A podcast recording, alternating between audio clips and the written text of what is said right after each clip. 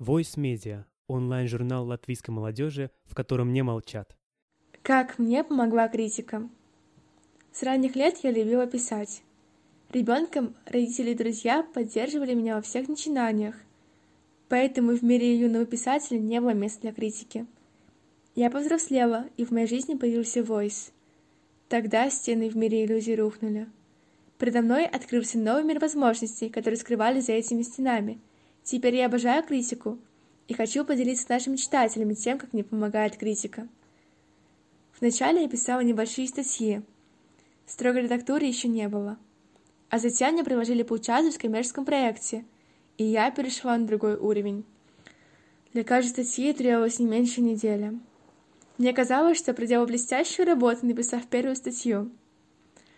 Возможно, там будет парочка грамматических ошибок, думала я — Позже пришло сообщение приступать к редактированию. Весь документ был выделен. Я расстроилась. Ну как же так? Я читала каждый комментарий и все больше понимала. Как же много мне предстоит узнать. Мне повезло. Я очень быстро учусь. Уже после второй статьи мне стало примерно понятно, как нужно писать, чтобы было меньше вопросов. Я стала понимать, что нужно упоминать, а что нет. Честно говоря, я даже и не думала, что текст может быть трудно читать. Малыми шагами я шла вперед. Коммерческий проект занял у меня около трех месяцев, но тогда я не сознавала, как много я делала для себя будущей.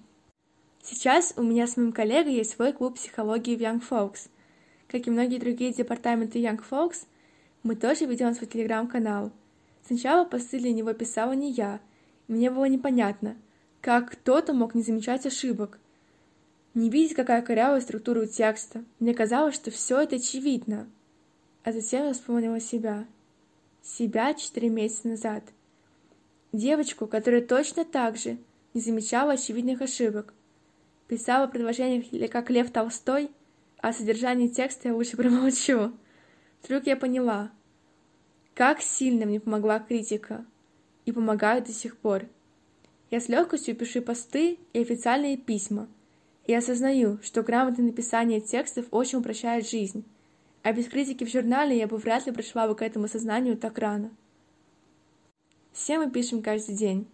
И согласитесь, что намного приятнее читать грамотные сообщения, где есть структура. Не бойтесь конструктивной критики, ведь только так есть возможность здраво посмотреть на свои ошибки.